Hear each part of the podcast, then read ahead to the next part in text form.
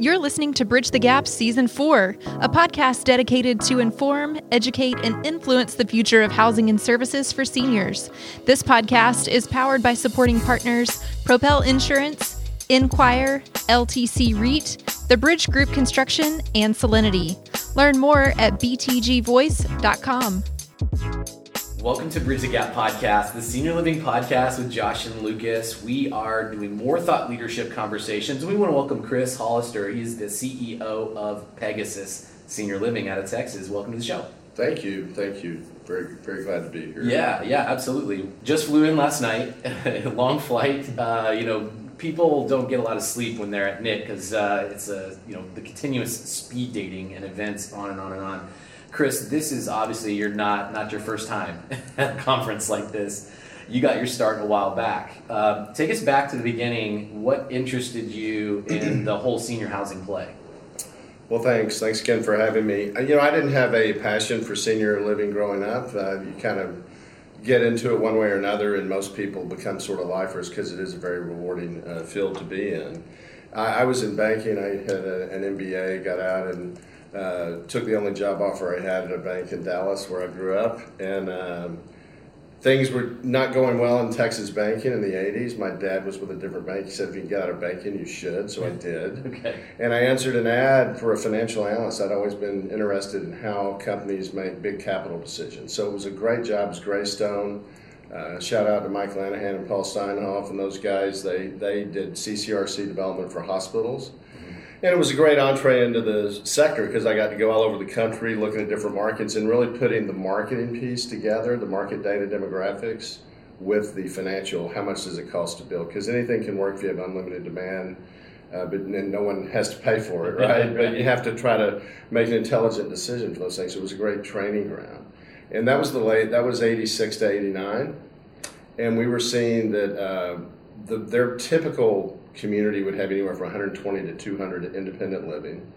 And for your college student listeners, that's you know a, more of a hospitality product where people are getting, you know, housekeeping, laundry, one to three meals a day. We you know it was one back then, and we'd have a small assisted living piece, and then we would do a nursing home a few times if we could get the certificate of need. Okay. And the assisted living was just filling up we weren't even marketing it; it was filling up. So a guy, uh, Mike Doyle, that, that, that, worked there, he moved to Boston and uh, said, "I'm going to move to Boston and start a company. I want you to come with me." And I became CFO of that. That became the Standish Care Company. Very early days, no one knew what assisting. Was. I call it golden retriever looks. You'd go into a meeting with private equity people and you'd tell them what you're doing.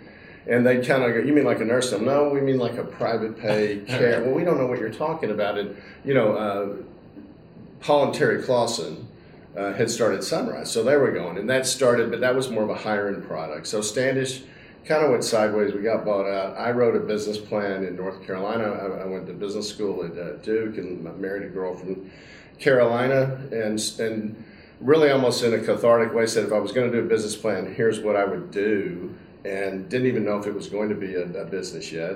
And that became Southern Assisted Living, which we were really one of the first operators to go to middle market sort of Walmart towns and put memory care under the same roof. Single story wood frame construction, middle market product. Mm-hmm. That was very innovative in 1996. And we built 17 of those, bought out our biggest competitor, and had a very successful culture. Very proud of the culture we had there, and the financial results were, were very good. And uh, a shout out to Steve Morton, the co-founder of that with me, and, and Rich Williams was there with me, who's now joined us as chief operating officer. Okay. So I sold that company in 06 and decided to take a break a bit because if you you know you let you let you work around seniors and you figure out the whole gig doesn't last that long. If you talk to an 85 year old in our community, go, wow, I can't believe I'm 85. And so we moved to New Zealand for five years, and I did a bit of, quite a bit of uh, hiking and backpacking, particularly with my older daughter. We did a nonprofit thing, raised money for an eye clinic, and but I got involved in the sector there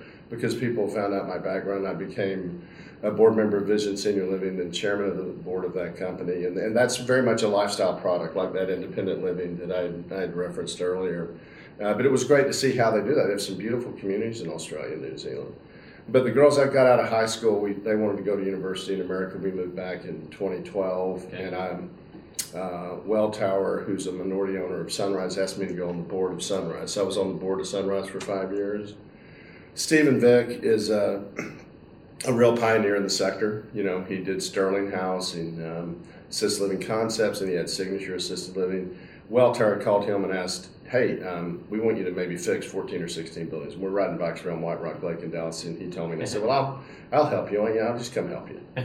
so he called the next week and said, "Well, why don't you just come be my partner?" So they're off to the go, and then it kept growing with Welltower, and we have uh, 36 communities, um, previously operated by Brookdale, and then um, Stephen actually had some health problems, so I bought him out. We're still friends. He's coming over two weeks just to check in on the company, and um, you know the, these. Um, we had great traction before COVID, and now we're in this whole world of COVID and trying to to uh, maximize that for Welltower, and they've been great to work with. They're they're giving us the resources to you know spruce up these places, and, and we're excited about a post-COVID world.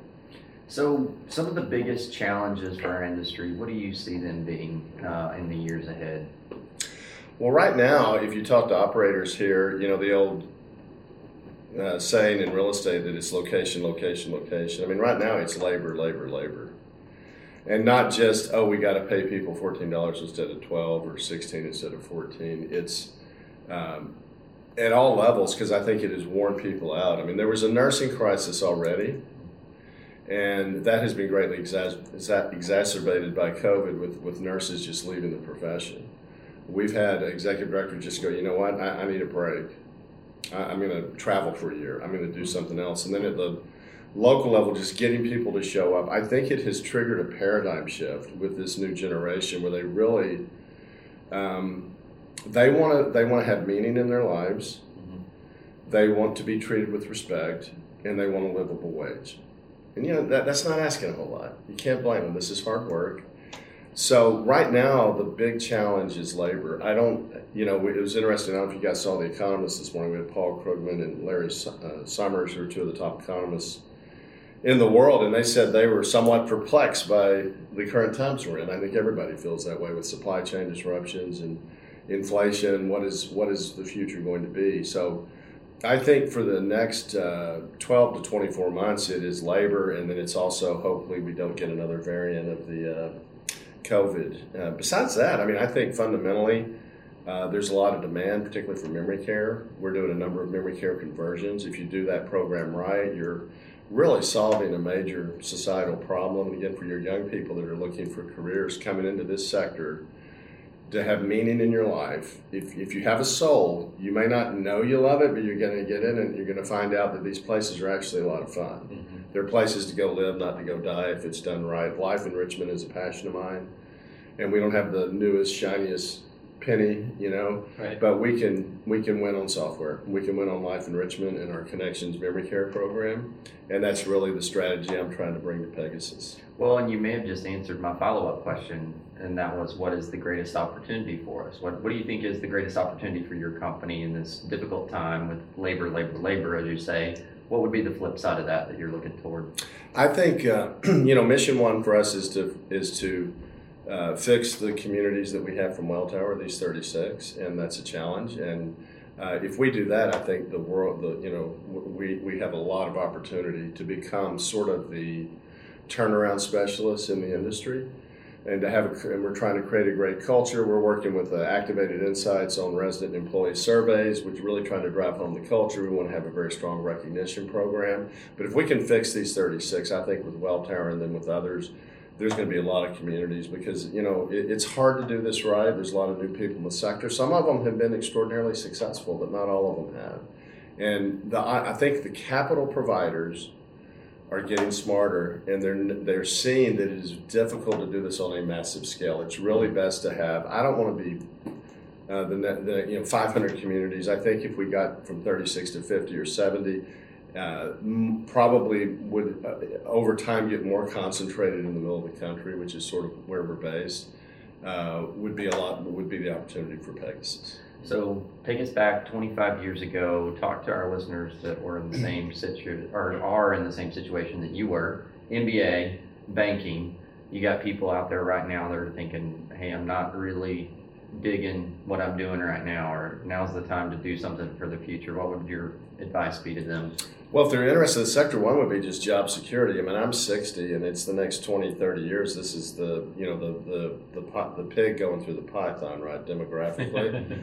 and I think the big opportunity that I don't, I don't think it's a Pegasus opportunity per se, but I do think the active adult, there's going to be tremendous, tremendous growth and diversity coming with the, uh, you know, uh, LBGT or uh, people who just like organic gardening, just custom ideas on that. You look at the whole ESG movement in Wall Street, and how do you have a community that's sustainable? And uh, you know, triple bottom line with wellness, uh, financial and social. Maybe we bring a daycare in, and we have intergenerational programming. I think there's going to be a lot of energy in that in that space uh, in the future. That active adult community that is traditionally, I guess it's described as 55 plus type, what do you think is going to be? Do you think that's going to widen as we saw assisted living and independent, the acuity creep down into even independent living? It, mm-hmm. It's kind of what assisted living, some of them used to be. Do you think active adult will start seeing more acuity in those communities as well, and you'll see delivery of care? Yes, I think it, it, it needs to be done in a way that it's sort of like an airbag where you don't see it, but it's there if you need it. And I think that will be second or third phases of some of these communities. You know, just a, you know, 25 years ago, it was, uh, and I was a demographic geek. That's what was my job was. It was 75. And frankly, one of the challenges is a lot of the demographics on these uh, feasibility studies are still using 75 plus. It's not 75 plus, it's 85 plus. Hmm.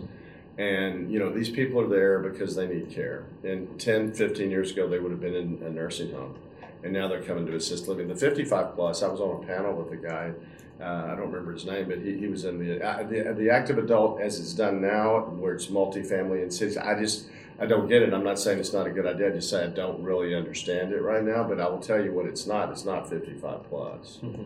If they were here, they would tell you that it's 75 plus. I, I heard of a of a project that has pickleball courts and they don't have anybody in the building who can play pickleball. So there's a mismatch. If you're going to get people my age to 70, you, it ha- I mean, Jimmy Buffett is coming in and he's showing what you can do with creativity and new energy. I mean, yeah. that dude is a genius, not just musically, he writes books, and now he's doing where you can make it fun and you want to make it a place to go live, and people will move in when they're 65 or 70, and they'll, they can stay 15 years. Hmm. I love that. Well, we're hearing a lot about that. I appreciate your insight. I know uh, you're on a tight time crunch. Thanks for spending time with us today. And I know our listeners, Lucas, are going to want to connect. Absolutely. We'll make sure we connect Chris and Pegasus into the show notes so that you can reach out to them and check out what they're doing on their journey. You can also go to btgvoice.com and listen to all of our episodes and connect with us there on social. Chris, thanks for your time today. It's been wonderful, Lucas. Josh, thanks so much. You got it. You got it. Thanks to all of our listeners for listening to another great episode of Bridge the Gap. Thanks for listening to Bridge the Gap podcast with hosts Josh Crisp and Lucas McCurdy.